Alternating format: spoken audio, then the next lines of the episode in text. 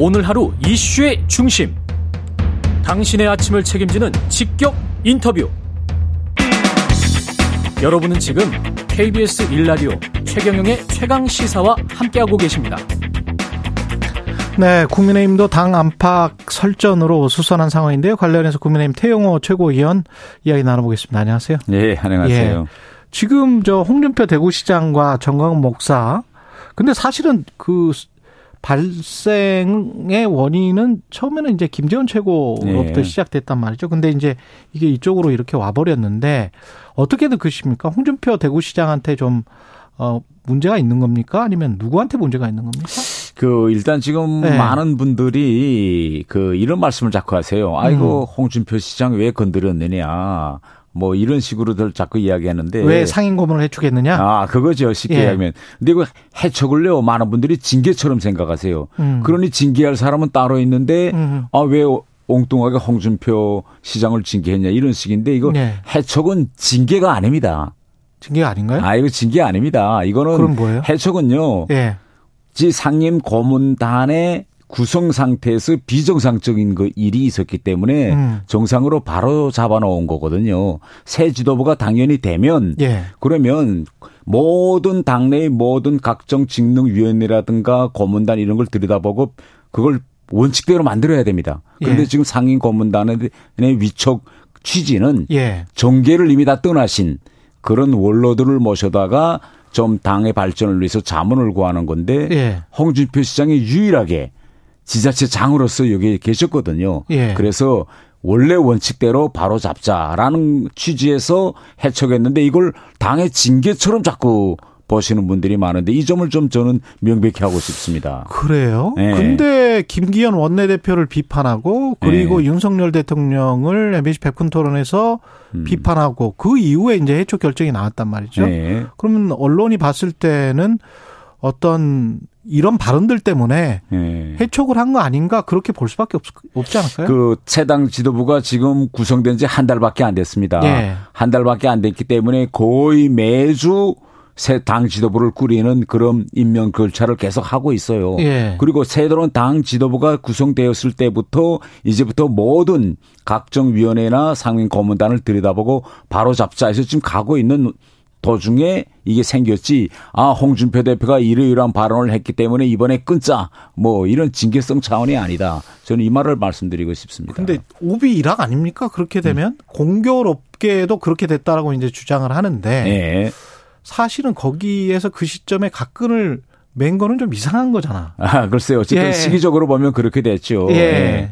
그런가요? 예. 그러면 김재원 최고위원이나 이런 분들에 관해서는 진짜 지금 말씀하시는 대로 네. 그게 징계가 아니라 그랬으니까 네. 새 윤리에서 징계 가능성이 있습니까? 네. 일단 첫째로 김기현 대표가 네. 왜 김재원 최고위원을 징계하지 않느냐. 뭐 음. 홍준표 시장님은 이렇게 자꾸 말씀하시는데 네. 당 대표에게는 징계 권한이 없습니다. 그런데 김기현 어. 대표는 당 대표로서의 권한 범위 내에서 할 건 다 했습니다. 일단 김재원 최고위원을 보고 원행을 주의하라고 주의했고 적절한 조치를 취하라고 요구했습니다. 여기에 김재원 최고위원이 4월 한 달 동안 최고위에 나오지 않겠다 라고 자숙기간을 정해서 화답했고요. 예. 윤리위원회가 지금 구성된 지 며칠이 안 됐습니다. 어. 그러니까 징계 권한은 누구한테 있느냐? 징계 권한은 윤리위에 있습니다. 그런데 아직 위원장만 임명됐고 위원도 구성 안 됐어요. 그래서 윤리위원회가 구성이 되어야 징계할지 말지를 들여다봐야 되는데 지금 하고 있는 이야기는 아니 말이 준비 안 됐는데 왜 마차가 떠나지 않는가 고 계속 지금 얘기하는 겁니다. 음. 말을 준비해야 마차 앞에 가져다 놓고 마차를 끌고 아닙니까? 그렇군요. 그렇게 또 이야기할 수는 있겠습니다. 그러면 징계를 윤리위의 결정은 또 윤리가 자율성을 갖고 할 것이다 이렇게 예. 말씀. 하시겠네요. 예. 예. 정광 목사 이야기로 좀 넘어가 볼까요? 음. 정광 목사 같은 경우는 오늘 국민의힘과 결별 선언하는 기자회견을 예고했는데 예. 이거 이거는 그냥 아닌 맘중에 홍두깨 같은 느낌도 드는데요. 저는 우선 예. 그 저희 당이 마치 종강원 목사가 그 무슨 관계가 있는 것처럼 음. 자꾸 이렇게 외부에서 프레임 쓰는 것 자체가 부적절합니다. 예. 저 같은 사람도 뭐 종강원 목사 한 번도 만나보지도 못했어요. 그런데 자꾸 종강구 목사와의 관계를 끊으라.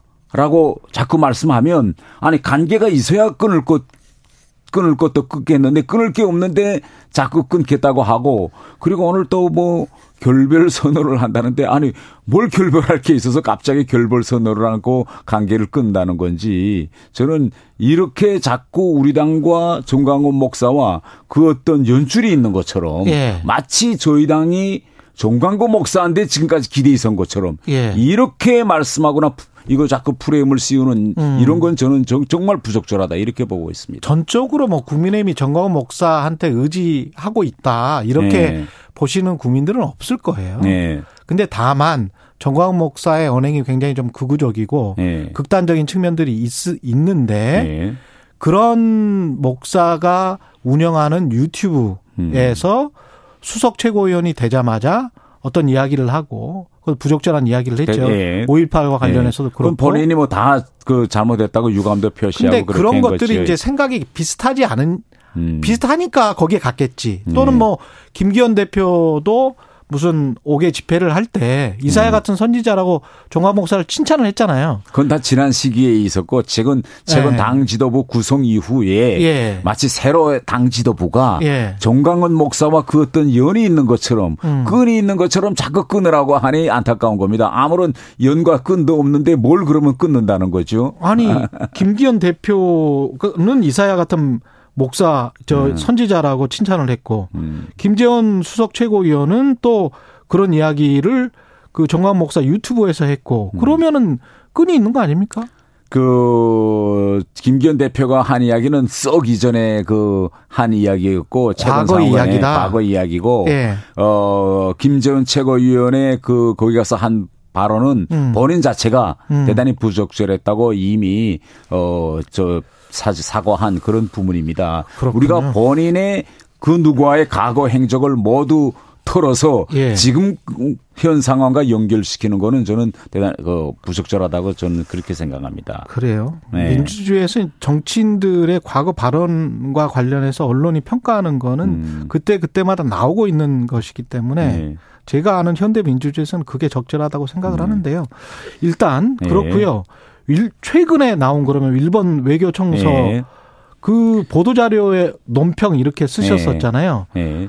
그게 일본 외교 청서가 미래지향적인 한일 관계에 대한 일본의 화답 징표다. 음. 화답 징표. 이게 어떻게 해서 그런 평가를 하게 되셨어요? 음.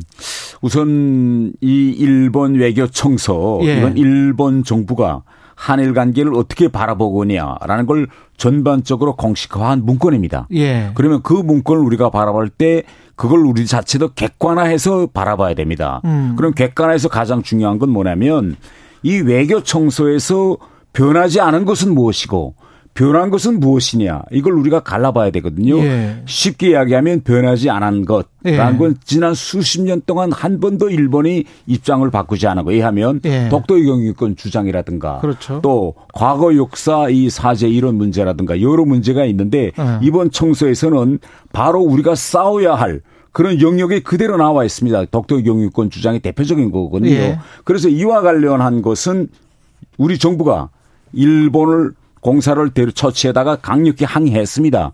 그러면 변한 것이 있느냐 없느냐 이걸 또 봐야 되겠죠. 예. 그런데 제가 이야기한 거는 지난 2018년도부터 현재까지 6년 동안 일본 외교 청소를 우리가 비교해 보면 음. 변한 부분이 대단히 많다. 제가 음. 이걸 이야기했습니다. 거기에 주목했다. 그렇죠. 그러면 그게 어떤 부분 어떤 부분이냐? 자, 예. 윤석열 대통령이 일본에 갔죠. 예. 가서 윤석열 대통령이 한일 관계를 앞으로 끌고 나가자 내질렀습니다. 음. 예. 그런데 대통령이 갔다 온 이후에 외교 청소가 나왔습니다. 음. 그러면 우리 정부가 일본에 요구한 이런 여러 문제들에 대해서 일본 정부가 화답했느냐 안 했느냐 이게 중요하겠죠. 예.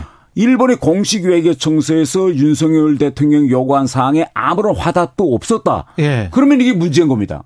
그렇죠. 그런데, 그런데 화답을 했다? 화답을 했죠. 어떤 어떤, 어떤 측면이 한일 관계를 어떻게 규정하느냐라는 예. 데서 일본이 명백히 바꿨습니다. 일본에 가지고 있는 여러 현안들에서 앞으로 협력해야 할 중요한 이웃이라고 일본이 거기다 명시했습니다. 이런 표현은 지난 6년 동안에 없던 거예요. 우리가 그럼 감읍해야 됩니까? 어떻게 해요? 우리가 감읍해야 됩니까? 거기 감읍해야 되는 게 아니라 아니 왜냐면 왜냐면 네.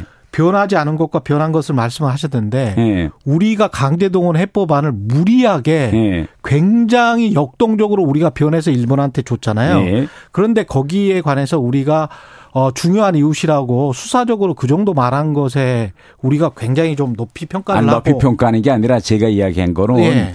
변하지 않은 것.